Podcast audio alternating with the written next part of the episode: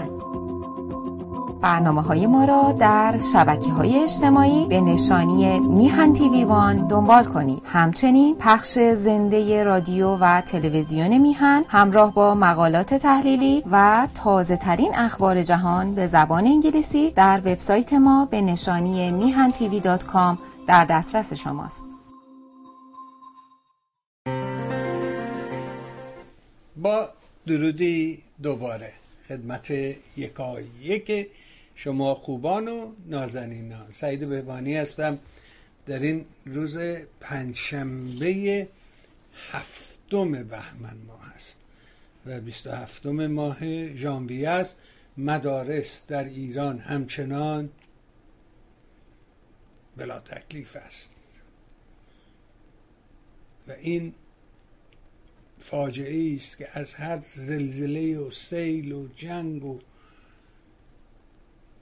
هر نوع بلایی که شما فکر کنید این مخربتر است. آثارش در چند نسل باقی خواهد ماند.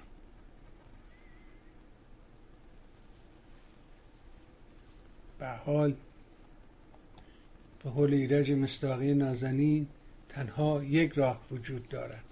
و اون همین استش که این نظام اهریمن رو کنفیکون کنیم و برمیاندازیم تا راه نجاتی شاید برای ما مردم پدید بیاید. به حال همطور که ملاحظه میفرمایید بعد از مدت ها و اینکه دادگاه آقای اصلانی رو به عنوان شاکی و شاهد پرونده صدا کردن گزارش دادن و این مسائل رو همه دنبال کردیم و من فکر می‌کنم این دادگاه یک شاغوله یه خطکشه. میشه از طریق اون سره رو از ناسره تشخیص داد. کج و راست رو میشه معین کرد. بنابراین خورسندم که یه بار دیگه این فرصت پدید آمد تا در خدمت دوست عزیزم آقای مهدی اسنانی باشیم. از طرف خودم شما خوبان و علاقمندان عرض ادب و احترام می‌کنم سلام می‌کنم آقای اسنانی و خوش آمد میگم حضورش رو آقا سلام می‌کنم به شما. خیلی خوش آمدید. من هم سلام می‌کنم خدمت شما و بینندگان میهن که تقریبا یک شش ماهی بود که خدمتشون نرسیدم به دلایل مختلف و از جمله تمرکزم روی دادگاه و شهادتی که هفته گذشته روز 21 ژانویه مقابل دادگاه حاضر شدم. و شادمان هستم که بار دیگه در خدمت شما و همینطور مرتبط با بینندگان عزیز میهن باشم. برای تمامی شما روزگاری به سامان آرزو می‌کنم. در خدمتتون هستیم بسیار ما هم خوشحالیم پرسندیم و همطور که همه از آن دارن شهادت شما در دادگاه یکی از پررنگترین ها بود و در کنار سایر عزیزانی که شرکت کردن بها شما رو به عنوان اولین نفر از گروه مارکسیستا در حقیقت صدا کردن و به باور کسانی که دادگاه رو دنبال می‌کنن خیلی خیلی سرآغاز زیبایی بود. حضور شما در این دادگاه.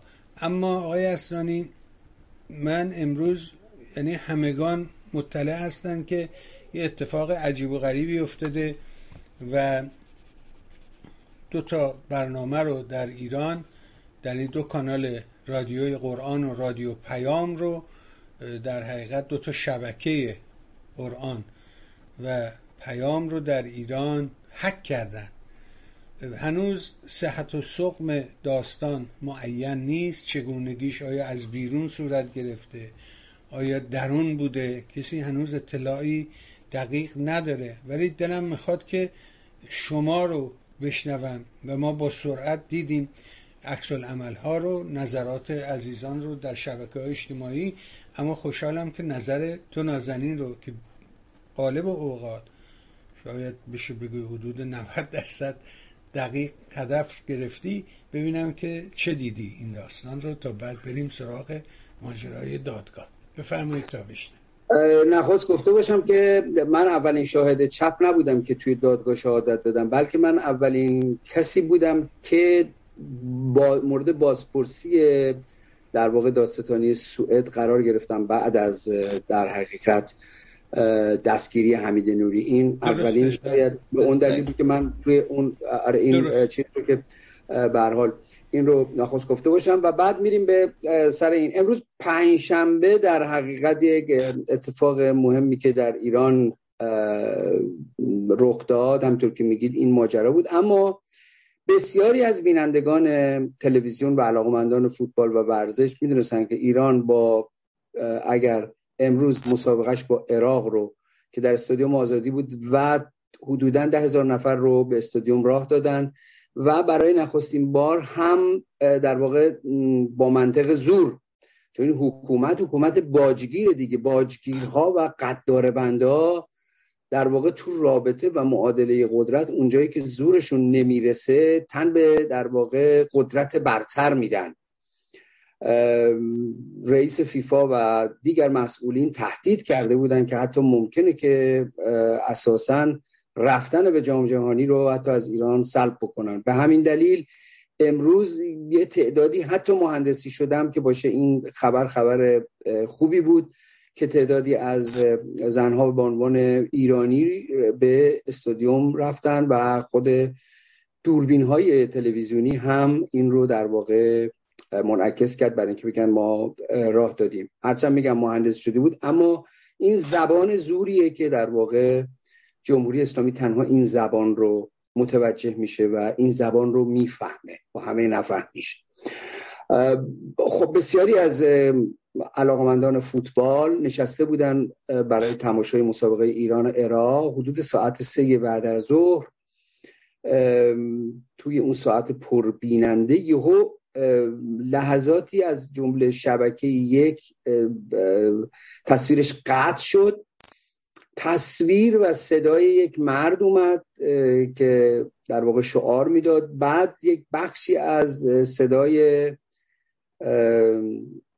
رهبر مجاهدین مسعود رجبی پخش شد.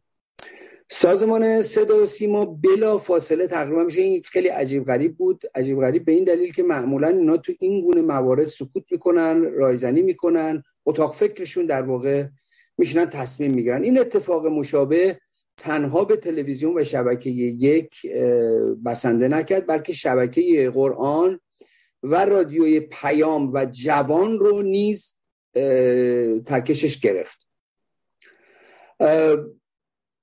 این البته اولین بار نیستش که زیر های مهم ایران مورد حملات اینگونه قرار می‌گیره. اما نفوذ به سازمانی حساس که کاملا دولتی مسئولینش از جانب رهبر جمهوری اسلامی خامنه ای تعیین میشن. این میزان حساسیت اونجا وجود داره. در واقع و پخش زنده تصاویر اینگونه و شعار مرگ بر خامنه ای و اون علامت قرمزی که رو تصویر خامنه ای کشیدن. اونم تو یک مجموعه ای که گفتم تمام عوامل اصلی و مهم توسط خود خامنه ای در حقیقت از رو نصب میشن. بلا فاصله رجزخونی ها شروع شد. یکی از اعضای رئیس مجلس گفت که این یه حمله سایبری بدون پاسخ ما نمی‌ذاریم. بعد بلا فاصله اتهام و انگشت اتهام رو به سمت مجاهدین خلق نشونه گرفت. و البته گفتش که ما اربابان منافقین رو که تو این قضیه از دست داشتن و پشتیبانی مالی کردن رو پاسخ محکم و قاطع مثل همیشه دیگه اینا ادبیاتون ادبیات بکسوریه. مشت محکم می‌زنیم دندون میشکنیم منافقین و اربابان رو فلان می‌کنیم. بعدم آقای شاهین قبادی سخنگوی سازمان مجاهدین در پاریس توی واکنش به این رخ داد. گفتن که ما همین الان از موضوع مطلع شدیم و تا این لحظه هیچ فرد یا گروهی رسما مسئولیت این خیلی جالبه که خود مجاهدین اعلام می‌کنه که ما الان متوجه شدیم. خود اونا هم در حقیقت از جریان اطلاع ندارن. اما اگه یادت باشه یک آدمی بودش به نام مسعود مولوی که در ترکیه چندی پیش کشتنش بله. قتل رسوندنش. او توی اون جعبه سیاهی رو که اسم سایتش بود منتشر می‌کرد و بارها اون ویدیوهاش هست و موجوده گفت که من اول بار رفتم به اینا اعلام کردم که این سیستم شما خیلی خیلی سوراخ داره و در پشتا بازه درا بازه از درهای دیگه می‌تونن وارد بشن و پورتا خیلی پورتای مختلف هست. پاسپورت های مختلف می‌تونن نفوذ کنن گفت ولی کسی این داستان ما رو جدی نگرفت و حتی بنرهای تو خیابون رو یکی دو بار تست کردیم خودمون بهشون نشون دادیم که چجوری این عمل صورت می‌گیره.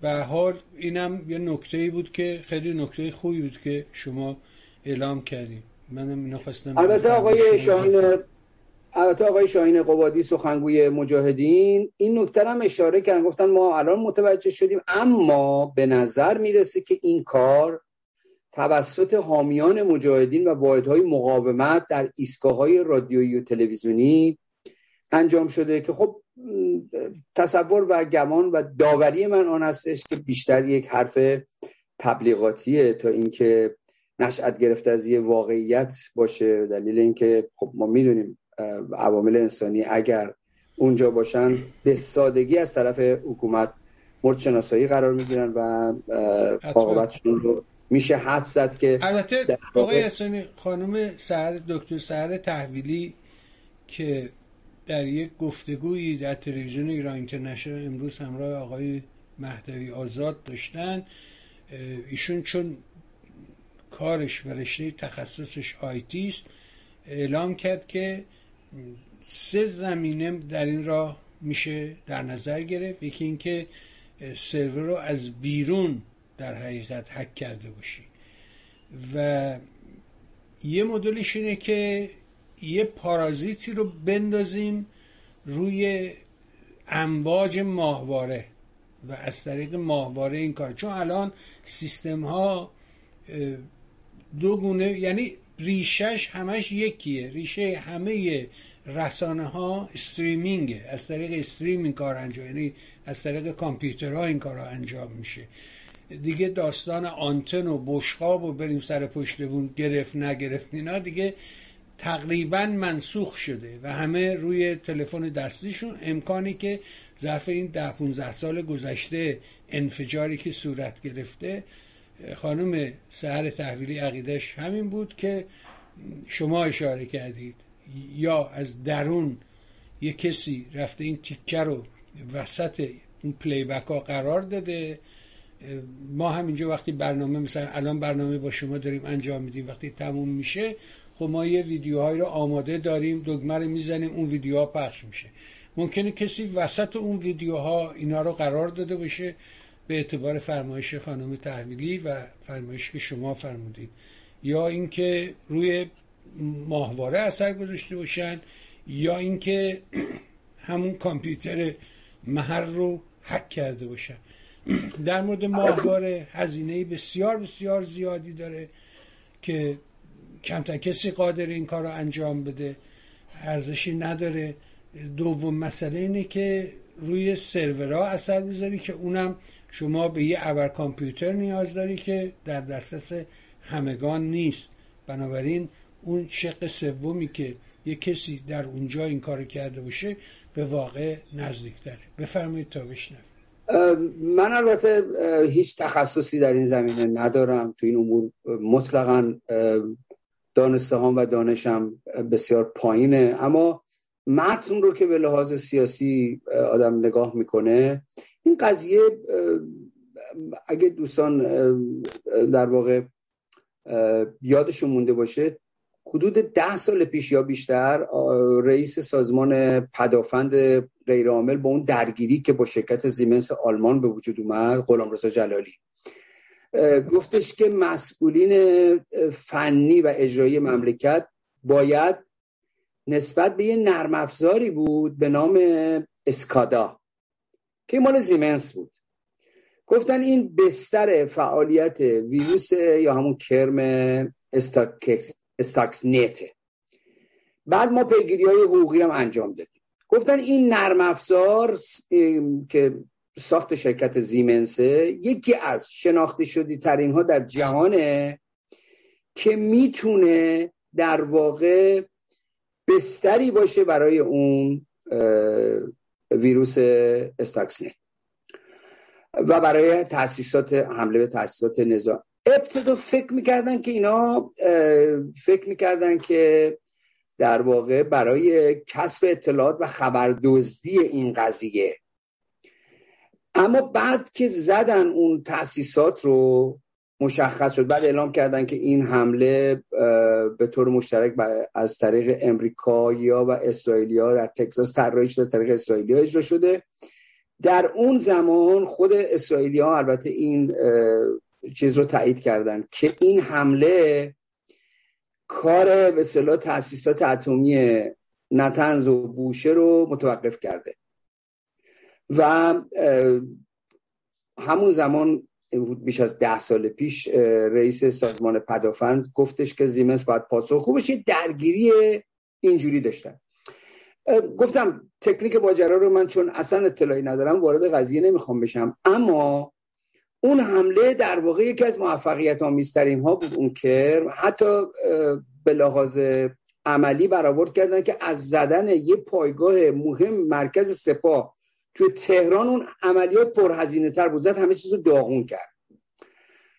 بعد خود کارشناسای این امر گفتن که این طراحی استاکسنت در واقع پنج تا مرکز اتمی ایران رو عمدتا هم راکتور بوشهر رو مجموعه نتنز رو در حقیقت داره.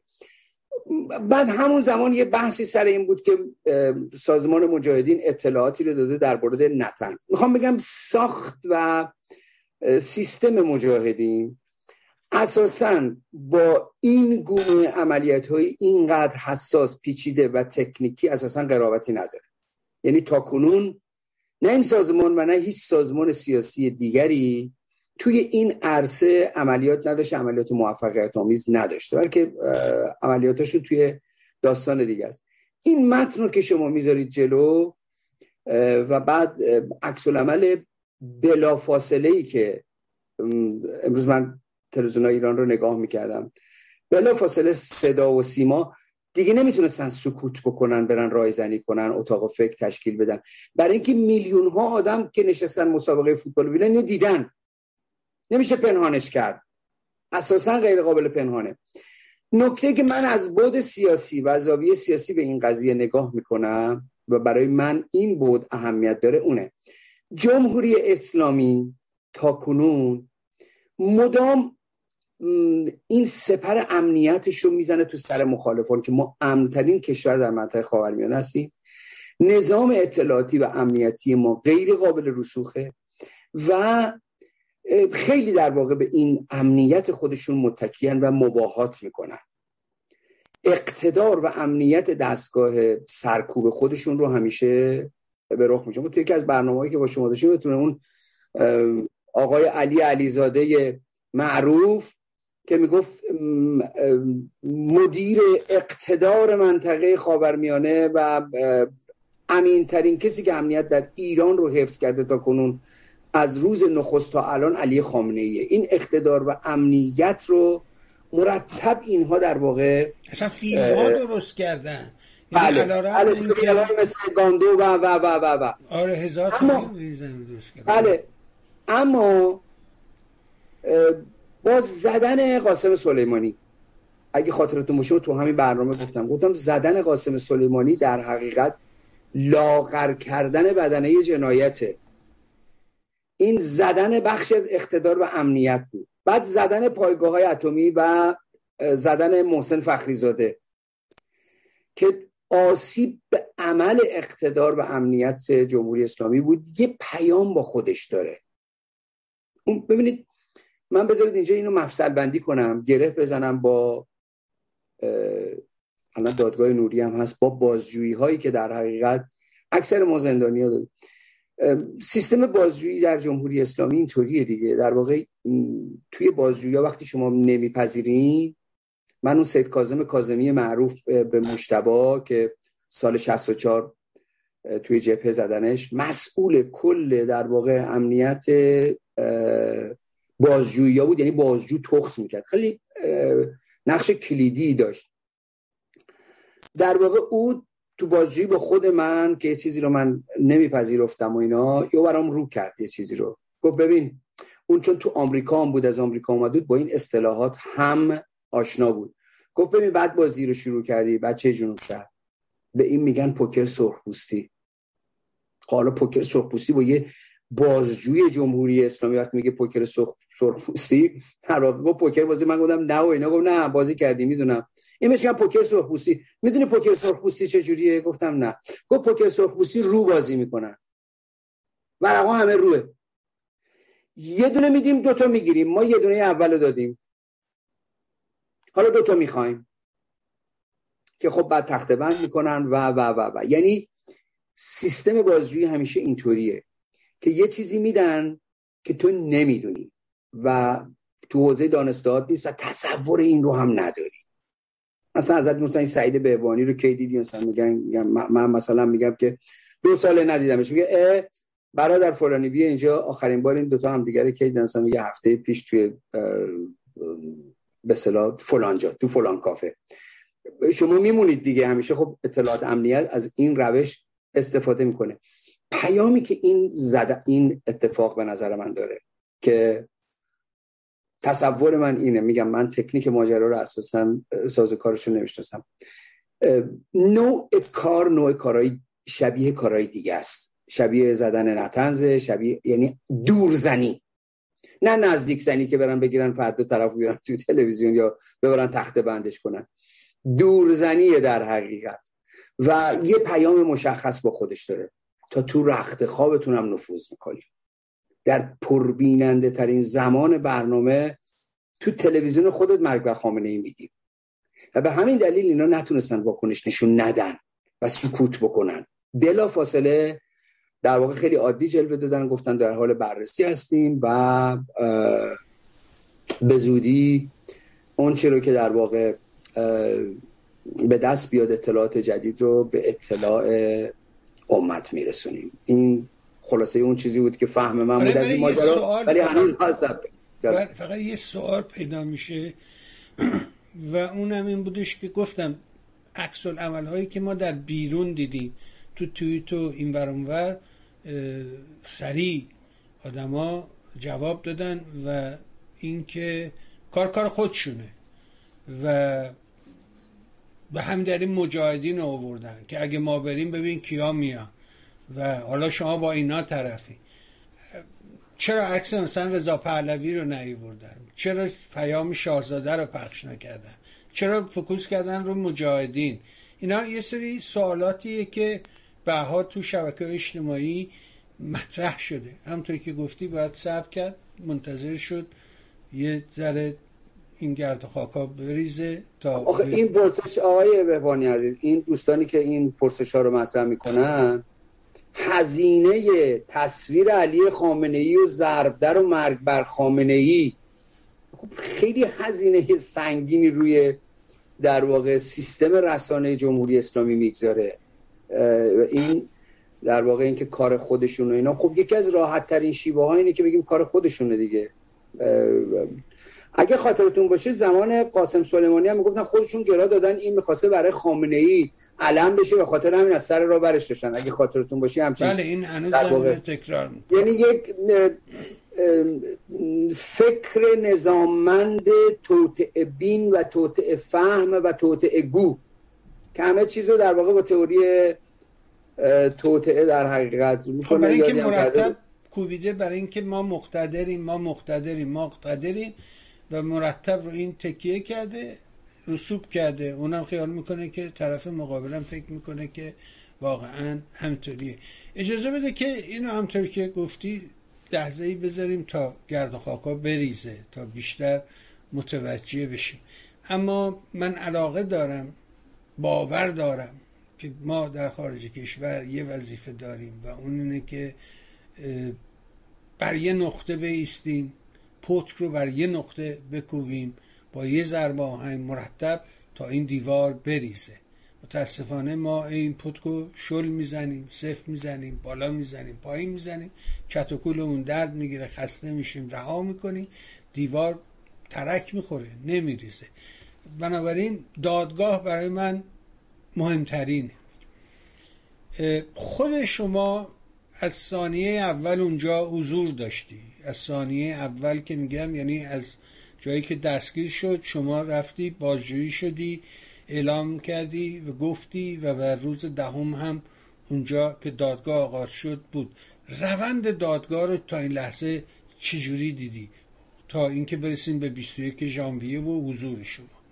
اول اون روند اون چه که در واقع از ده آگوست آغاز شد از روزی که دادستانی اعلام کرد و قاضی پرونده موافقت کرد که حمید نوری باید دادگاهی بشه. از همون روز من فکر می‌کنم همون بیش از اونم من توی همین میهن گفته بودم با شما این صحبت رو داشتیم که داوری من این بود و هست که حمید نوری با توجه به این روند دادگاه و پیشبرد آن بی تردید محکوم خواهد شد. اصلا من تردیدی در این ندارم. البته در سیاست مطلق گویی شاید نوعی حماقت هم باشه ولی من حماقت رو اینجا مرتکب بشم رسما. بگم که من داوریم اینه الان. چون ببینید آقای بهبانی عزیز بینندگار محترم توی سیاست در واقع آدما اگر بخوان تمیز بمونن باید تو خونه بنشینن اصلا تکون نخورن. سیاست ترشح داره. شما نمی‌تونید سیاست بکنید همیشه پاکیزه بمونید. بذارید من به رسم همه این سالهای اخیر و فکر و نگاه هم با یک ضرب مسئله محلی این رو گره بزنم و مفصل بندی کنم. ما در مرحلمون در سرای اکبرآباد تهران با یه جای دنیا من عوض نمی‌کنم سرای اکبرآباد رو ما میگیم سرای اکبرآباد بالاخره ما توی فکر می‌کنم که کتاب گینیس هم باید ثبتش بکنیم. یه حاجی خوشمشربان بود صاحب حلورده فروشی یکتا. دو تا حلورده فروشی تو تهران خیلی معروف بود. حلورده عقاب و حلورده یکتا. یکتا الان دیگه نیست. حاجی از بین رفت و اینا. این پسرش با ما همکلاسی بودن. حاجی خونش در واقع تای کوچه باغناری بود و نزدیک سرا اکبرآباد مغازم و کارخونم همینجور بود. این با لباسی مثل دشتاشه و اینا میومد بره تو مغازه و برمیگشت توی حیات بزرگی داشتن اینا. بچه محل برای اینکه حاجی رو اذیت کنن می‌رفتن یه توپی می‌زدن چیز می‌کردن. حاجی یک استغفر می‌کرد فکر می‌کرد نجس شده می‌رفت دوش می‌گرفت که تمیز بمونه. تو عرصه سیاست برخی از آکتورهای ما و برخی از کارورزان ما و برخی از سازمانهای سیاسی تو همین موضوع حمید نوری تا کنون چرا خاموش رد شدن موزه نگرفتن. گفتن سب کنیم حالا ببینیم چی میشه. دیر که نمیشه بعدا موزه می‌گیریم. من نمی‌دونم چه اتفاقی می‌تونست تو عرصه سیاست ایران جز دستگیری یک یکی از کسانی که عامل کشتار بوده همراهی داشته همکاری داشته و اکثر سازمان های سیاسی به ویژه سازمان های سیاسی چپ اعضا و هوادارانشون در تابستون 67 سهم مرگ نصیب بردن و نوری یکی از اونها چه چیزی مهمتر از این هست که این میزان با محافظ کارانه باهاش برخورد بشه؟ اینا کسانی هستن که تو عرصه سیاست دوست دارن تمیز بمونن. کسانی دو سال دو سال خورده ای صحبت نکرده بودن. توی درگیری هایی که به تازگی به وجود اومد اومدن به میدون. نه به خاطر نفس دادگاه. حتی خبر دادگاه رو آقا شما یه جا سونامی میشه. یه جا سیل و زلزله میاد خبرش رو منعکس می‌کنین. همین امروز اگر تحلیلی هم نمی‌کردین راجع به این حک شدن خبر رو می‌دادین دیگه. خبر که نمیشه حذف کرد. شماری متاسفانه از کاربرزان سیاسی ما و برخی از سازمان های سیاسی حتی این مسئله رو در حقیقت در حد آن ندیدن که خبر رو دقیق منعکس بکنن. یک گوشه از تارنماشون بعضی ها که تو هاشیه است که اگر یک زمانی به صلاح این دادگاه محکومیت نوری صادر شد یه جور حاضری خوری کرده باشن و بگم ما هم گفته بودیم برانجا این در واقع حمید نوری به گمان من بی تردید محکوم میشه. من اگر یک میزان خیلی کمی هم تردید داشتم با حجوم خبری که هفته گذشته دستگاه های غذایی خبری جمهوری اسلامی منتشر کردن نشونگر اونه که محکومیت نوری به تقریب برای خود اونا قطعی شده.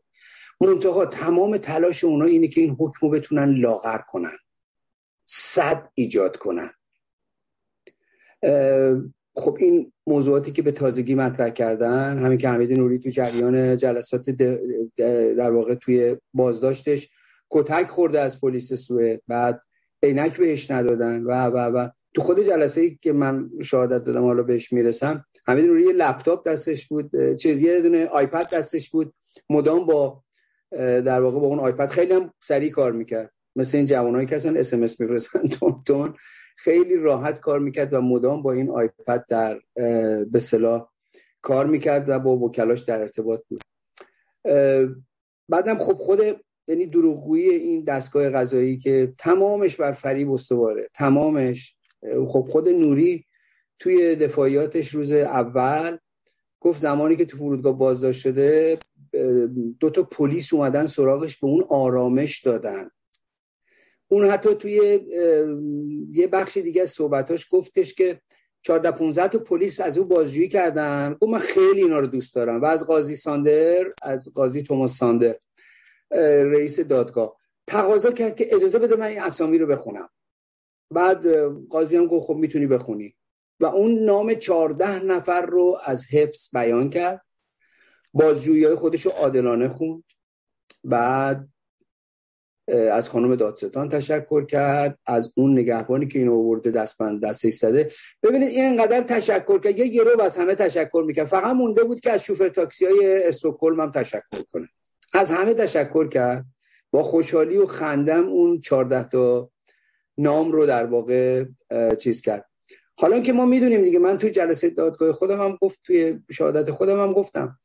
ما وقتی در جمهوری اسلامی میگیم بازجویی ما رو بردن بازجویی خب من تو اداره پلیس هم اینجا بازجویی شدم. اصلا بازجویی یه امر کاملا اداریه. ما تو جمهوری اسلامی چیزی به نام بازجویی نداریم. تو جمهوری اسلامی یه چیزی داریم یه مبحث و یه مقوله‌ای داریم به نام اعترافگیری و معترف شدن به خود نبودن. که اسمشو می‌زنم بازجویی.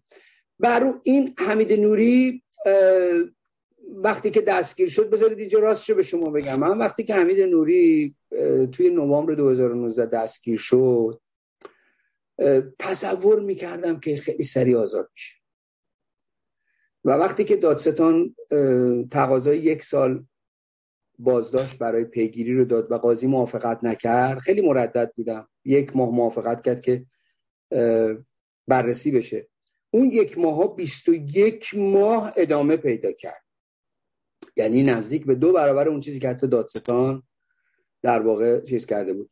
خب می‌دونیم دیگه همه رو من یه بار دیگه اینو یه کوتاه بگم برای اینکه لازمه ما این چیزها رو فراموش نکنیم. دادستان بر اساس پرونده واقع دستگیری نوری توسط دادستانی سوئد بر اساس پرونده شکایتی بود که توسط ایرج مساقی به ثبت رسیده بود و بر مبنای مدارک و شواهد موجود علیه نوری اینا رو در اختیار پلیس سوئد قرار داده بودن.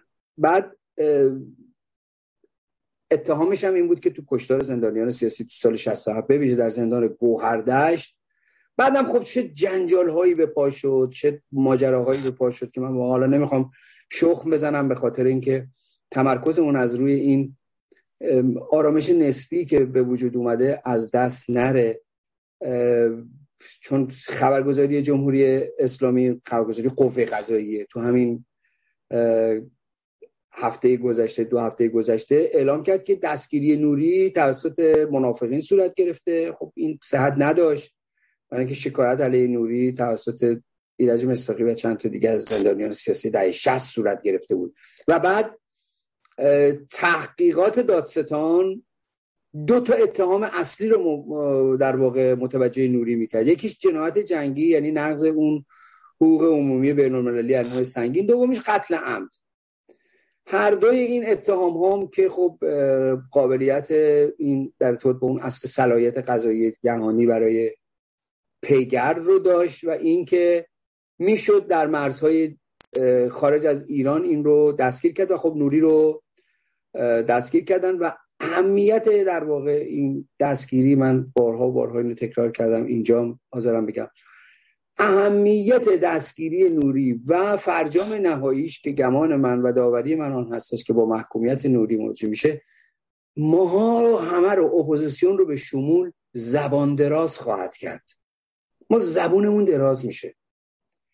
برای اینکه نزدیک به چند هزار نفر رو توی فاصله آه و ماه به قتل رسوندن. این به قتل رو هم به عمد میگم چون حالا وارد قضیه میشم که کسانی در واقع این رو پیرن اسمون کردن که چرا فلانی میگه به قتل رسیدن در اینکه آقا مگه اینا چاقو کشیدن که به قتل رسیدن. خب من جز این که بگم این ازهان در واقع میزان بسیار زیادی رشد نکرده و کاری هم از دست من بر نمیاد بابت این قضیه. در مورد قتل همینجا اینو گفته باشم. دوست عزیز و رفیق بزرگوار من از زندانیان خوشنام پیشین ناصر کاخساز که حقوق رو خوب می‌دونه و فلسفه رو خوب می‌دونه. این توی یکی از مراسم هایی که من اطراف کل شرکت داشتم و صحبت می‌کردم بعد برنامه منو گرفت تو آغوش گفت مهدی ازت خواهش می‌کنم در ارتباط با بچه های به ویژه در ارتباط با بچه های 67 اعدام به کار نبر. این اعدام در واقع یه جور یه روند نیمه غذایی از جانب خود اینا داره. اینا رو بچه ها رو به قتل رسوندن. یعنی قتل شناعتش خیلی بیشتر از اعدامه. زمینی که این خانم میاد ما بارها راجب اینجا بله. حرف زدیم. بله بله. آدم آیا ببانی این خانم ها و آقایان محترمی که تو کلاب به قول معروف می‌رسم حالا بذار برسم آره. به اونجا. من اون حتما از شما می‌پرسم. اما می‌خوام بپرسم از شما واقعا وقتی که 21 همین هفته پیش بود که شما مقابل دادگاه وایسادی با نگاه شما مدلی که شما نگاه می‌کنی اون فرازش اون نقطه جوش دادگاه رو کجا دیدی؟ اونجایی که به قلیان اومد دادگاه. اونجا رو تعریف کن. خب من یه حس غریبی داشتم. اونجا توی دادگاه هم گفتم. من سه نوبت مقابل یه چیزی قرار گرفتم که اسمش ظاهرا دادگاه بوده ولی بیدادگاه هم نبوده. یه نوبت در سال 64 در اوین یه روز ما رو صدا کردن گفتن که دادگاه. خب این دادگاهیه که نه وکیل داری نه اصلا می‌دونن اصلا چی تفهیم اتهام چیه؟ هیچ کدوم اینا نیست. آقای مبشری رئیس دادگاه من بود. دادگاه من شاید انقدر زمانش کوتاه بود. دیگه نمی‌تونم بگم تراژدی. به هر حال یک وضعیت کمدی داشت اصلا این چیز. با تحقیر و توهین و و یه جا سر نماز خوندن حتی توی دادگاه. گفتم که آجا میلیون ها نفر بیرون نماز نمی‌خونن. شما اینو اونا رو که نمی‌گیرین بیارین اینجا. گفت سگ کمونیست کسافت. این آمار رو از کجا آوردی؟ یعنی میلیون ها نفر مثل جنابالی پاشونو مثل سگ بلند می‌کنن و ادرار می‌کنن میشاشن. این دادگاه من بوده. اسمش هم دادگاه بوده. آقای حسن یوسفی اشکوری روحانی خل... لباس شده همون موقع که این خاطرات منو خونده بودن کلا و سرخ یک متنی هم نوشتن اون موقع به نام خاورانی ها گفت به همین یک دلیل اینها از کل قضاوت در واقع خلعن که من به ایشون گفتم که این سیستم نظام قضایی ایران که در واقع میشل فوکو رو که نمیارن بکنن مثلا رئیس دادگاه خب همینو می‌خواد. یعنی انتخاب های خمینی رو از اون روز اول ببینید الان داریم نزدیک میشیم به دوباره به این بهمن یخزده و اون آوار انسان کش. انتخاب ها رو ببینید از روز اول. انتخاب اولش خلخالیه. لاجوردی نیری یعنی یکی از شاید بی قلب ترین در حقیقت انسان که نمی‌تونم بگم که وحن آدمی بوده. خب این دادگاه های ما که دادگاه های چیز نیست که قاضی واقعی باشه. همینه این سیستم قضایی جمهوری اسلامی در واقع همینه. دو نوبت دیگه من در تابستون 67 مقابل چیزی قرار گرفتم که دادگاه هم نبود. بهش گفتن هیئت. ششم و نهم شهریور. که اونم خب حکایتش من بارها اینجا گفتم مکرر نمی کنم یکی از نکاتی که در این در دادگاه من وقت گرفت یعنی یه زمانی رو در واقع از دادگاه گرفت چون من وارد در واقع جغرافی های زندان راهرو و و و نشدم. همون اول به خانم دادستان گفتم. گفتم که من فقط برای یه چیز اینجا اون یک چیز هم آن است که من آقای حمید نوری رو در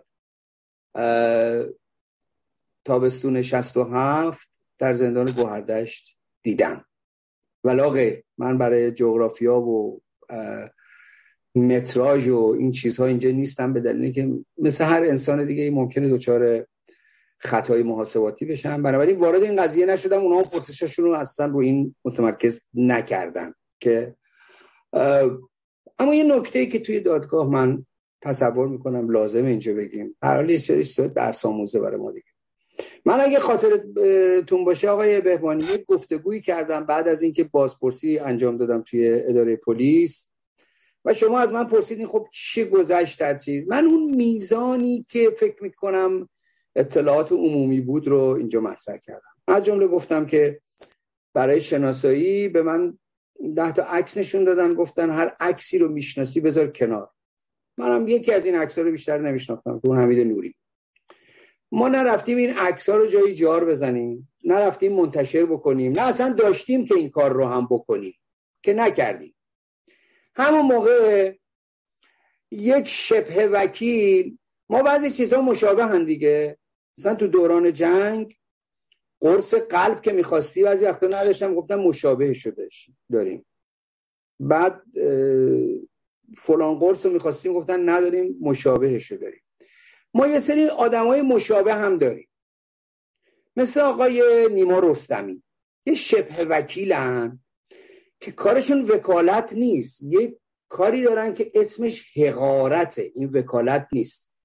ایشون در واقع با راپورت شغلی و اون چیزی که سرراست بعضی واژه هست در فرهنگ فارسی آدمی رو بینیاز از توضیح می‌کنه. زندانی سیاسی عادی هم نداره.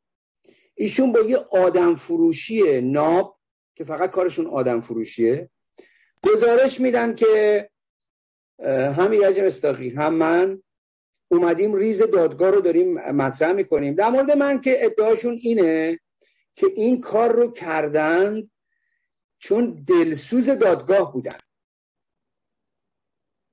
شما تصور بکنی یه آدمی که دلسوز دادگاه اگر باشه ایشون هم شماره تلفن من رو داشتن هم ایمیل من رو داشتن هم من بسیار بسیار قابل دسترس بودم از طریق دوستانی که در ایران تریبونال مرتبط بودن با نیما رستمی.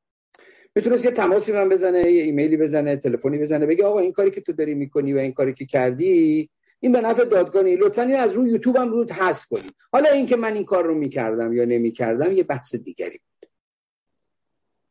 اینکه من این منطقه ایشون رو قبول میداشتم یا نه یک بحث دیگری بود. اما این کاری که ایشون می‌کنه می‌دونید سرراست رفته کلانتری سراغ آجان و جالبتر از اینه که شماری از آدم ها که اونام شبه متخصص هستن این کار نیما رستمی رو اسمش می‌ذارن تعهد. عمل متعهدانه. این عمل متعهدانه نیست. این عمل تنها و تنها و تنها اسمش آدم فروشیه. زمان زیادی از دادگاه یعنی شهادت من وکلای نوری در حقیقت یک قصد مشخص توی این دادگاه دارن. اونا که نمی‌تونن اثبات کنن حمید نوری تو گوهردش نبوده. هم قاضی می‌دونه هم دادستان می‌دونه هم همگی. مطلقا نمی‌تونن. بنابراین تمام تلاش اونها و تلاش نوری در اون شش روزی که مقابل دادگاه قرار گرفت آن است که از حاشیه ها متن بسازن. اونقدر حاشیه ها رو برجسته بکنن و گلدرش بکنن بتونن از حاشیه متن بکنن حفره به دست بیارن. و از این حفره ها استفاده بکنن برای لاغر کردن حکم نوری. این کاری بود که این آقای نیمای رستمی کرده بود. پای تلویزیون شما و شما هم به میون اومد در دادگاه. و من اونجا گفتم بودم من فقط برای این موضوع نرفتم که توی میهن. من نزدیک یه ده هست با میهن دارم صحبت می‌کنم توی این تلویزیون و تقریبا هر ماه یا دو ماه یک بار من اینجا صحبت کنم اون اون نوبتم نه به خاطر این موضوع.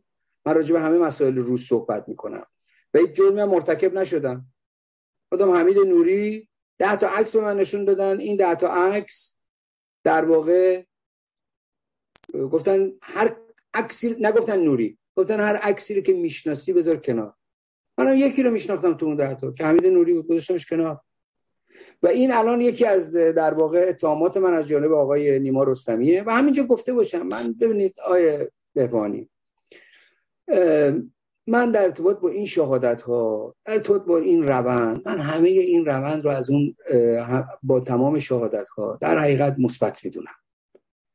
کامنت هم ندادم رو هیچ شهادتی. در واقع شهر هم ننوشتم. به دلایل مختلف. دست کم تا زمانی که نوبت خودم شد من سکوت کرده بودم در این ارتباط. ولی کاری که نیما رستمی کرد نیما رستمی یه آدمی نیستش که از آسمون و از مریخ نازل شده باشه. نیمای رستمی در واقع مرتبط بوده با آقای بابک اماد که اگر نگوییم اصلی ترین یکی از اصلی ترین آدم های ایران تریبونال بوده که خود بنده هم با ایران تریبونال در لاهه رفتم شهادت دادم. من مشکلی با ایران تریبونال نداشتم. هیچ وقت. الان هم بسیاری از اینا دوستای نزدیک خود من هستن. ولی مسئله پاسخگویی. ما وقتی میگیم حمید نوری باید پاسخگو باشه این پاسخگویی از ارتباط با خود ما هم وجود داره. سکوت از در واقع چرا خاموش از کنار قضیه رد شدن. این آدم یا وکیل ایران تریبونال بوده یا نبوده؟ دوستان میگن نبوده. میگن خیلی خوب من قبول می‌کنم. اما این وکیل رو کی رفته و برده و معرفی کرده به خانواده ها؟ یک شخص حقیقی و حقوقی که زحمت هم کشیده به قدر خودش. آقای بابک امان. تا این لحظه سکوت کردن.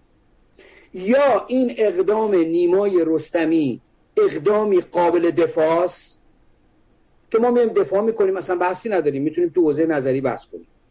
ممکنه کسی نظرش این باشه که نیما رستمی خیلی کار خوبی کرده تعهد به خرج داده و یه بحث. من سر این وارد نمیشم. اما وقتی که شما سکوت می‌کنید راجبش عین این میمونه که رو نیمای رستمی دارید خاک میریزید که تعفنش نزنه. این نازیباییه. این امر با دادخواهی. من با بچه های ایران تریبونال هیچ مشکلی ندارم. گفتم بسیاری از اونها دوستای صمیمی من هستن. برای تلاشاشون احترام قائل هستم برای کاری که می‌کنن احترام قائل هستن. هر کسی یه ورق برگ زده تو این جنبش دادخواهی اون رو میبایستی که وامدارش بود. اصلا من ولی حرف منم خیلی روشنه. این آقای نیما رستمی یا شما مرتبطه یا نیست. این از یه جایی اومده. بعد این اقدامی که کرده شما مطلقا سکوت کردیم اگر با شما نیست چرا در مورد این اقدامش سکوت کردیم؟ چرا در این مورد چی نمیگیم؟ بیا بگین کار خوبی کرده. اصلا بگین بگین کار خوبی کرده. و تو بی ربط کردی که اون کار رو رفتی انجام دادی. به حال یکی از موضوعات حاشیه‌ای این دادگاه این بود و دو سه مورد دیگه بود که این نقطه جوش هایی که گفتی توی دادگاه. یک جایی وقتی که من از سلماز علیزاده و پدرش محمود علیزاده که دوست من بود و در زندان قزلسار با هم بودیم. من داشتم راجع به سر افتادن ها صحبت می‌کردم. گفتم وقتی ما رو تو بنده هشت بردم سراغ هر کسی رو می‌گرفتیم. می‌گفتیم فلانی کو فلانی کو فلانی کو این کله بچه ها بود که میافتاد پایین. هر کله که میافتاد پایین حضور غایب یک انسان بود که از ایران دریغ شده و استخون جان جوانش رو توی خاک پشته ها شیار کرده بودن. حس ما هم کس امو بابام کو؟ بابام چی شد؟ این سر من افتاد.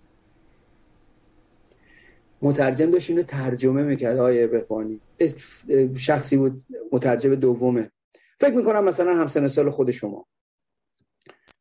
مترجم بغز کرد در دادگاه اشکش سرریز شد. لحظاتی کوتاهی خود قاضی پرونده متوجه شد. و دستمان چشماشو باز کرد. درسته که این عوامل دادگاه همه میبایستی که بیطرف باشن و بیطرفانه اونجا.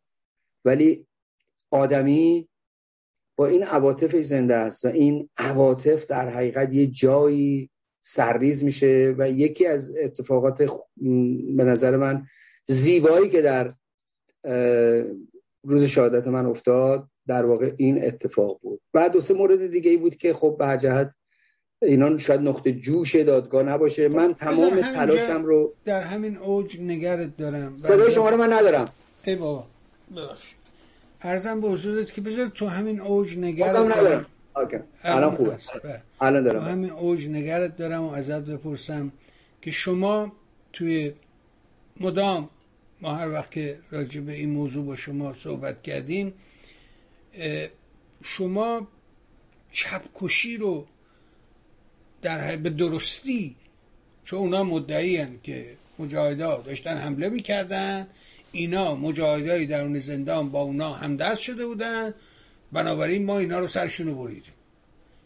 و شما همیشه گفتی که آقا این کشدار چپ پاشنه آشیله کشدار تابستان 67 و در همین دادگاه شهادت چپ ها به راستی می‌تونه کفه ترازوی مجازات رو به نفع دادخواه ها سنگین تر کنه. از شما پرسم شهادت دیگر کسان رو تو این دادگاه چجوری نگاه کردی؟ چی دیدی؟ چی فهمیدی؟ ببینید این این که من گفتم چپکشی پاشنه آشیل کشتار تابستان 67 مطلقا ارزش گذارانه نبوده. قتل شنیعه. مجاهد رو به قتل رسوندن. چپ رو هم به قتل رسوندن در تابستان 67 بنابراین سخن من ارزش گذارانه نیست که بخوام درجه بندی کنم بگم اینا مقتول ترن نسبت به اونا. نه ابدا این نیست. اما ما اگر از منظر حکومت دارم میگم سازمان مجاهدین رو یک واحد ریاضی بگیریم یک سازمان مجاهدین با یه فکر که مشخص چگونه است اون اقدام هم شده. یعنی بهانه کشتار عملیات فروغ جاودان بوده یا اون چی که حکومتیان مقابله کردن عملیات مرسا. بهانه. اما علت اصلی کشتار نبوده. علت اصلی کشتار در واقع من گفتم این کشتار از قبل برنامه ریزی شده بود دست کم از پاییز 1366 برنامه ریزی کرده بودن که شرحشو هم من گفتم هم دیگر شاهدها تا این لحظه به خوبی اینو کالبوت شکافی کردن شخ زدن این موضوع رو. ببینید اینا میگن تمام کاربرزان امنیتی نظام تا کنون وقتی که به کشتار 67 می‌رسن میگن آره منافقه می‌خواستن این کار بکنن ما هم گرفتیم مثلا کشتیم. به کشتن چپا که می‌رسن بکسوبات می‌کنن. لکنت زبون می‌گیرن. ازش میپرن و دور می‌زنن اونو. چرا؟ چون هیچ منطقی نداره. با منطق کشتار خود اونها دارم میگم ها. ببین اونا میگن عملیات مرساد یا فروغ یا عملیات فروغ. می‌خواستن زندانیا به ارتش مقاومت بپرن خب شما توده پیرمردی که مثلا پیشونیش هم به مهر میخورده جای نماز داشته توی اوین که اصلا شما تو به محمود پرورمزان که نمی‌تونی بگی می‌خواسته بپنده به ارتش مقاومت که به این طیف رنگ یعنی این رنگین کمان در واقع چپ اصلا درگیری های برخی از نیروهای چپ بیشتر از مجاهدین بوده با خودشون. همین الان ما توی فضای دادگاه رو بذاریم کنار. خب می‌بینیم این درگیری ها رو. یعنی شما یه طیفی دارید از چپ چپ زندان با رسم الخط حکومت و رسم الخط دیروز میگم. از نیروهای برانداز مثل اقلیت را کارگر کومله پیکار و و و بقیه سازمان ها تا راست زندان مثلا سازمان اکثریت یا حزب توده که در یک مقطعی از حکومت دفاع کردن. شما همه رو بردین کشتین. من بارها تکرار کردم. این همه کشی و این چپ کشی پاشنه آشیله نمی‌تونن. خود نوری هم تو دفاعیاتش تو اون شیش روزی که بود ضمن که انکار می‌کرد که توی زندان گوهر داشته ضمن که انکار می‌کرد در واقع روی کشتن چپا که رسید در حرف زیادی نداشت. و نکته پایانی شاید تو این پرسش شما آن باشد که وکلای نوری هم خیلی این زمین رو در حقیقت شخم نمی‌زنن. به دلیل اینکه این زمین سفتی نیست که پاشونو بذارن روش. ببینید این همه شاهد این همه شاهد. بر چند چیز در واقع شهادتشون استوار بوده.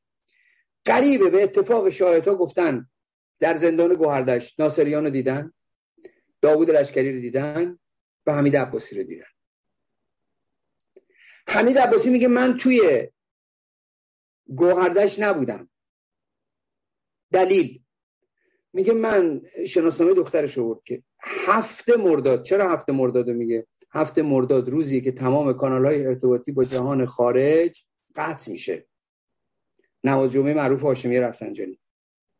هفته مرداد. جمعه هفته مرداد کانال های ارتباطی زندان گوهردش دست کم اونجایی که من بودم با جهان خارج قطع میشه. بعدش ملاقات هواخوری روزنامه و و و این میگه که هفته مرداد من خانومم داشته تو بیمارستان نجمی تهران زایمان می‌کرده. من قبلش هم مرخصی بودم.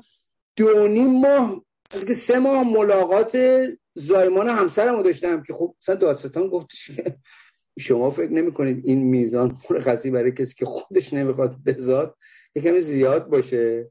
به خود زاوام شاید در واقع سه ماه مرخصی ندن. همه استدلال حمید نوری اینه که من این شناسنامه بچمه صادر شده در هفت مرداد در بیمارستان نجمی تهران دنیا اومده. در مقابل بیشمار شهادت زنده ماندگان گوهردشتی خب اینو شما هر جایی ببرین در واقع کفه به این کفه به نفع محکومیت نوریه. و این که گفتم پاشنه آشیل کشداره توی شهادت هم این داره خودشو نشون میده. شهادت تیف و رنگین کمان سیاسی چپ از یک تنوع برخورداره. من نمیگم همه خوبه ها. ما تا این لحظه هم تو مجاهدین هم توی یعنی کسانی که منصوب به مجاهدین بودن هم منصوبین چپ. شهادت ضعیف داشتیم شهادت متوسط داشتیم شهادت خوب داشتیم شهادت درجه یک هم داشتیم. به مثل شهادت منشهر اسحاقی که منتصب به مجاهدین بوده. خب یکی از درجه یکترین شهادت ها بود. که اصلا ربطی هم به نوری نداشت. 13 سالم بوده منو گوشن تو جوخه و و اون همه تو جریان هستیم. از این طرف هم همینطور. یعنی شماری از شهادت بچه های چپ تو طیف های مختلف چون از یک تنوع برخورداره. و تکرار یک حرف نیست. این تنوع در سامان یافتن حکم نهایی که تو ذهن قاضی هست و بررسی داره می‌کنه بسیار موثره. درازگوییمو قطع بکنم. حمید نوری با همه این مجموعه به گمان من بی تردید در پایان دادگاه که نیمه آوریل به کار خودش پایان میده. گمان می‌کنم که داوری من اینه که محکوم خواهد شد.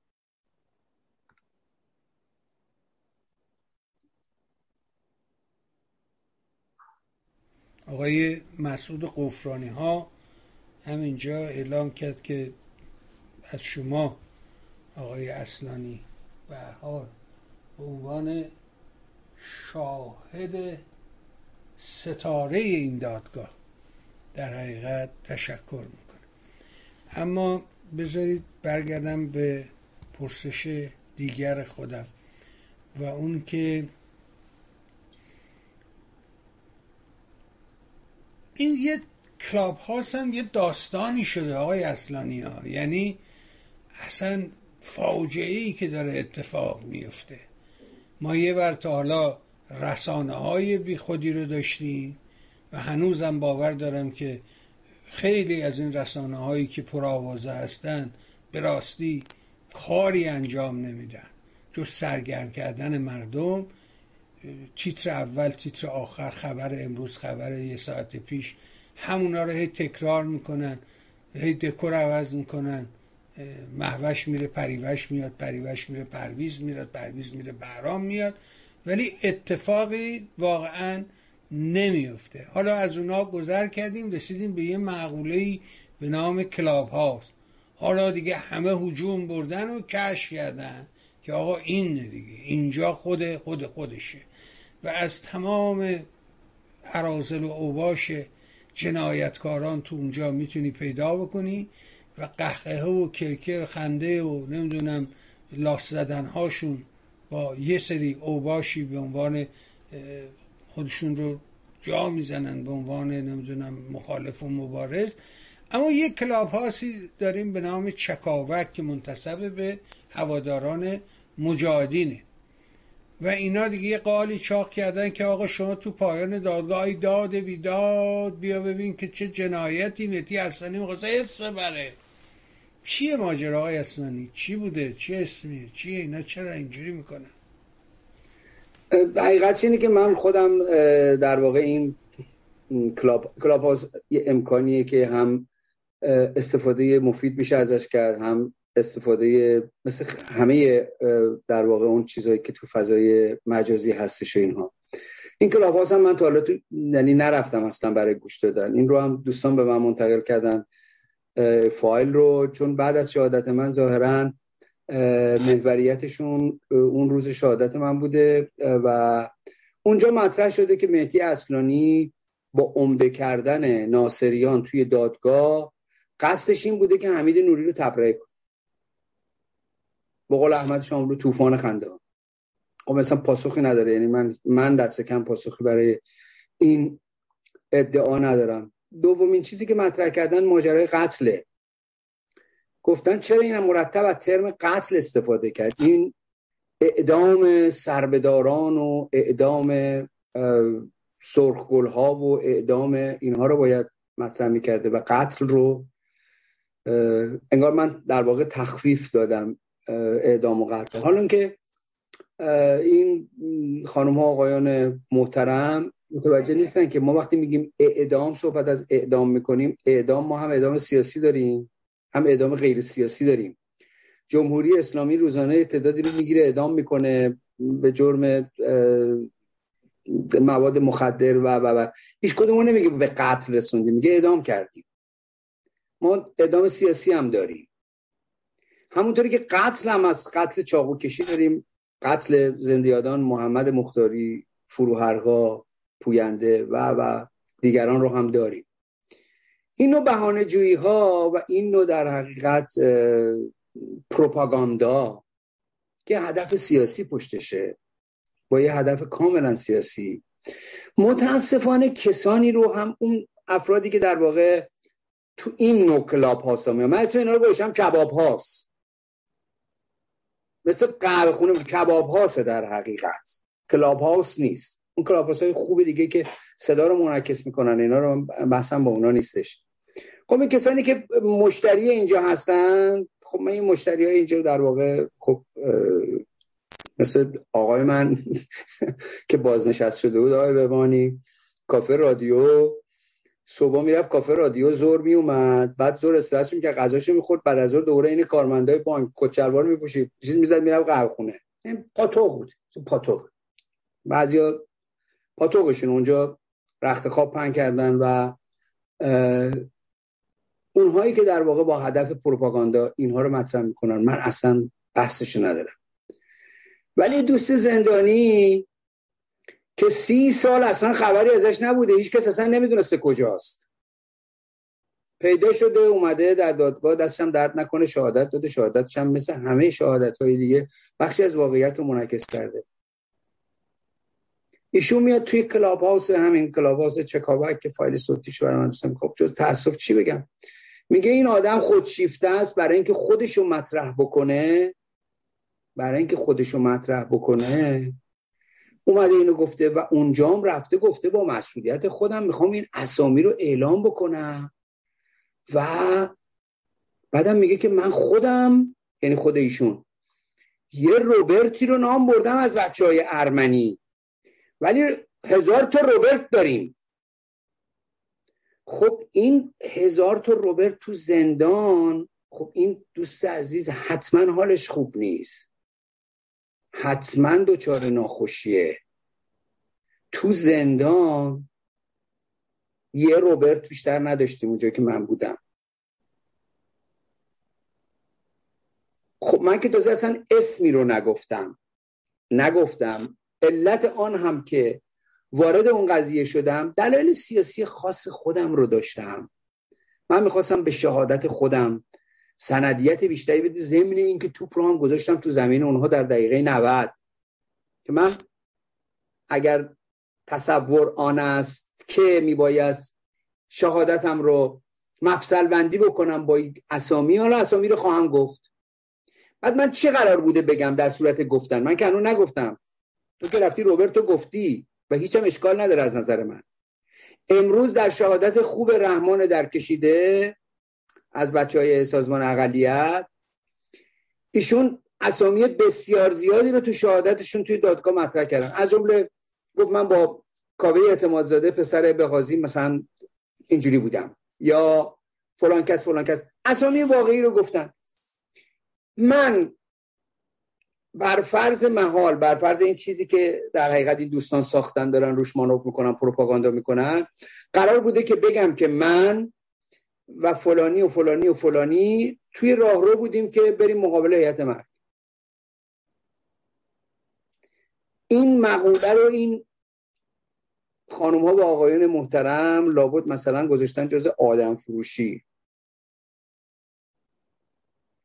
که دارن در واقع روش این پروپاگاندا رو انجام میدن. گفتم از دیگران شنیدن این مسئله خیلی چیز نبود. تعجب منو بر اما اون کسی که خودش به عنوان شاهد میاد و این رو مطرح می‌کنه این فقط به فقط میگم می‌دونم بگم که در واقع وارد یه بازی شده که این بازی خیلی بازی خوبی نیست. یعنی می‌تونم بگم که از روم تا قوم فاصله بسیار کوتاهی وجود داره. بسیار کوتاه. و جز این که موجب تاسف من بشه چیز دیگه در واقع ندارم در این مورد بگم. و فکر می‌کنم من بعد از مدت ها که خدمت رسیدم و اینا بیش از کپونم صحبت کردم نه هنوز و... یه دقیقه وقت داریم ولی بازم ازت ممنونم. یه پرسش قایی نهایی دارم و با همین پرسش از حضورت مرخص میشم. می‌دونم به حال من همینجوری بی موقع ازت خواهش کردم. شما هم پذیرفتی به خاطر همین اتفاق عجیبی که امروز افتاده بود و این حک شدن رسانه جمهوری اسلامی ازت صمیمانه تشکر می‌کنم. شما همیشه جایگاه اینجا محفوظ و معلومه. علاقمندان شما همیشه در حقیقت می‌پرسن و خوشحالیم که دوباره این دادگاه به نتیجه مطلوب رسید. اما پرسشم اینه که امروز این عدالت برای ایران این گروه یک قالی رو یه فیلی رو هوا کردن تحت عنوان اینکه آقا از سازمان ملل بخواهیم که رئیسی رو بگیره دستگیر کنه و بیاره محاکمه کنه. می‌خوام کلا نظر راجع به این نوع حرکاتی که در کنار دادگاه انجام میشه به باور من اینه که می‌خواد اینو بکشه پایین ارزش اینو کم کنه بگه این که چیزی نیست. حالا من یه گنده ترشو دارم. می‌خوام نظر شما رو بپرسم و با این پرسش از حضورت مرخص میشه. اونقدری که سعید جان من تعقیب کردم امروز در واقع خبری بودش که برخی از در واقع کسانی که توی سازمان ملل هستن اونها به واقع تقاضای رسیدگی به این ماجرا رو کردن و یه گروه دیگری هستش که در واقع عدالت هست توش ولی عدالت در ایران نیست. اون در واقع برای تحقق عدالت برای تابستون 67 که این رو در واقع خواستن که رئیسی رو پاسخگو بکنن. در مقابل اون چه که جنایت تابستون 67 بوده. این بخشی بود که من توی خبر فقط تونستم امروز تعقیب بکنم. اما خبر دیگه این بودی که مثل که دادگاه به اصطلاح چیزی که دادگاه آبان بود مطرح شده بود و اینا فکر می‌کنم که دور دومش داره آغاز میشه و اون خبر با این خبر در حقیقت درخواست قضات سابق سازمان ملل بود. من تصدیق کنم خبر درخواست قضات سابق و بازرسان سازمان ملل بود برای تحقیق درباره ادام های 67 و نقشی که در واقع رئیسی داشت. اسم اون سازمان هم اگر اشتباه نکنم سازمان عدالت برای قربانیان کشتار 1988 در ایران. اینا تو لندن مستقرن. روز پنجشنبه توی یک همایش از طرح خودشون برای حمایت از این تحقیق روی کشتار به قول معروف رونمایی کردن. گزارش ایران اینترنشنال هم که بردیا افشین می‌داد از اون چیز از اون نشست خبری عدالت برای قربانیان گفته میشه که در واقع یه تعدادی زندانی سیاسی سابق هم توشون هستن. اینا که من از ساز کارش خیلی آشنا نیستم با این ساز کار بعد یه تعدادی در واقع نامه ای رو امضا کردن نامه به میشل باشله وزیر از این در واقع میشه یه تعدادی از وزرای سابق خارجه مثل وزیر سابق سابقه خارج بلژیک و کانادا و ایتالیا اینها این نامه رو امضا کردن برای شورای حقوق بشر سازمان ملل که ارسال کردن. بعد به واقع این قضیه مرتبط بوده با ماجرای اون سازمانی که اسمش در واقع تشابه اسمی داره برای با عدالت برای ایران ولی اسم اصلی این سازمان هست.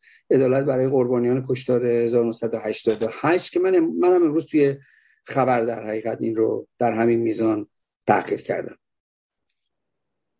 اما خانم آذر از شما پرسیده خواستیم رهات کنیم بریم ولی نمی‌ذارم می‌پرسه که نظر آقای اصلانی رو بپرسید راجع به این ویدیوهایی که کوتاه کوتاه روسا منتشر می‌کنن از تحقیر رئیسی اینکه یکی دنبال ماشین میدوه یکی اینکه حرفایی که تهران می‌زنه اونا درست عکسش رو ویدیو می‌کنن و بیرون میفرستن.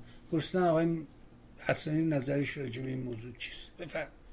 این سفر و این در واقع دیدار بی تردید فارغ از این انتشار این ویدیوها به قایت تحقیر آمیزه حتی باید تحقیر رو تعریف بکنیم دیگه.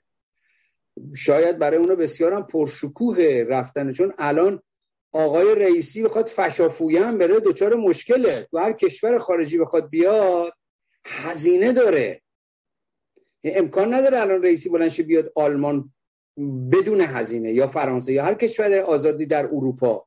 ناممکنه برای همین پرهیز می‌کنه. من همون زمانی هم که رئیسی در واقع به ریاست جمهور رسید. خدمت شما گفتم که این ریاست جمهوری در واقع رئیسی رو نمیشه بیرون دستگیر کرد به دلیل مسئولیت سیاسی یک رئیس جمهور که این مسئولیت معتبره در سطح جهانی. اما میشه سفر رئیسی به خارج کشور رو بسیار پرهزینه کرد و ناممکنه بتونه. خب این خیلی راحت بلند میشه میره مسکو و این رو شاید اساسا اینو تحقیر ندونه.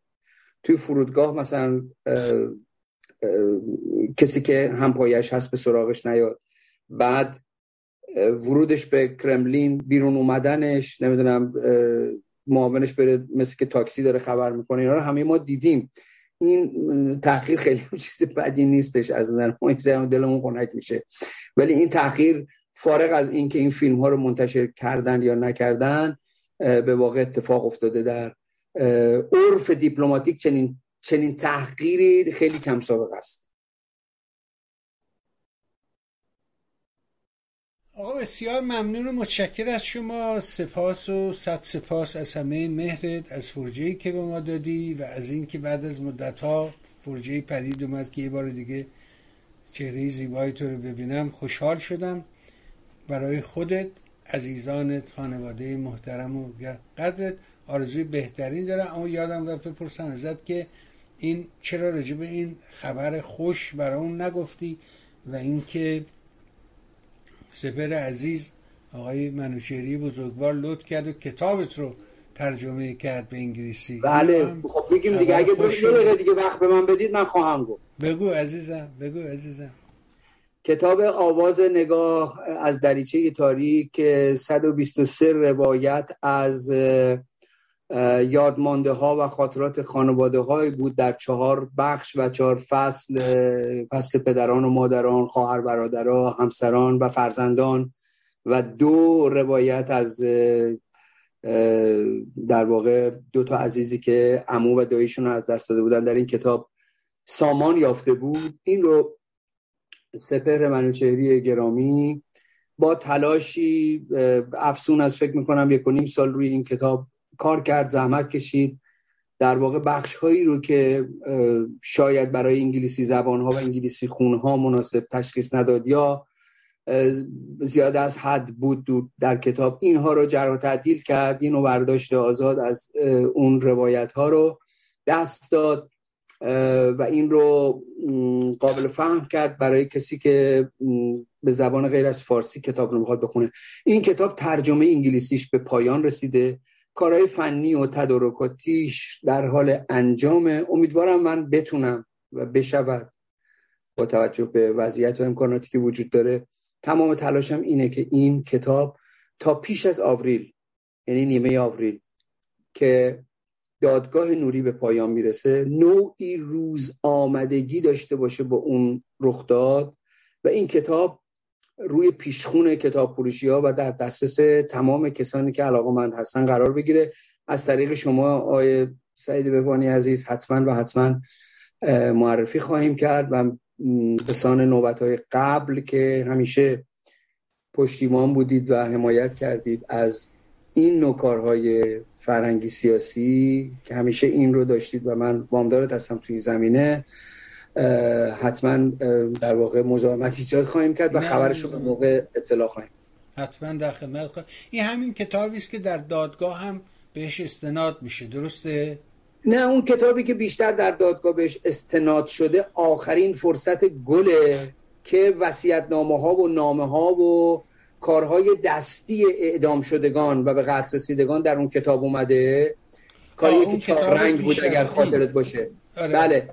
اون بیشتر چیز شد. و این رو هم گفته باشم آقای بهبانی زمانی که همون موقع شما خاطرتون هست من توی سفری هم که توی آمریکا داشتم خدمتون گفتم. همون زمانی که من این کتاب رو کتاب آخرین فرصت گل یک کتاب بسیار پرهزینه بود. بسیار پرهزینه. کتاب چهار رنگ با کاغذ مرغوب. یعنی کتاب تمام رنگی بود. چون کارهای دستی بچه ها باید توش میومد درسته. اون زمان من خاطرم اون زمان خاطرم هستش که تعدادی از دوستان به من می‌گفتن این کارا چیه آقا؟ این چه بازی می‌کنیم؟ رنگ و این بچه ها ساده می‌زدی می‌رفت. استدلال من این بود. به منطق من این بود که کارهای دستی بچه ها در اون بیرنگی جهان ودا و جهان زندان که یه کسی یه نخ پیدا کرده رنگی کوبلن درست کرده کار دستی کرد من این اگه سیاسفید چاپش بکنم مثلا شهیدش کردم. بهتر آره، چاپش نکنم. و, و این رنگی چاپ شد. و امروز مسلمان ها میگن ما اجرمون رو گرفتیم. و این حالا این هفتش موردی که در حقیقت تو دادگاه تا کنون بهش استناد شده آقای بهبانی و بینندگان محترم. این کتاب اگه چهار رنگ در نمی اومد اگه اون کارهای دستی و نامه ها و این این کوالیته رو نمی داشت هرگز مورد استناد دادگاه قرار نمی گرفت. یا کمتر خیلی کمتر.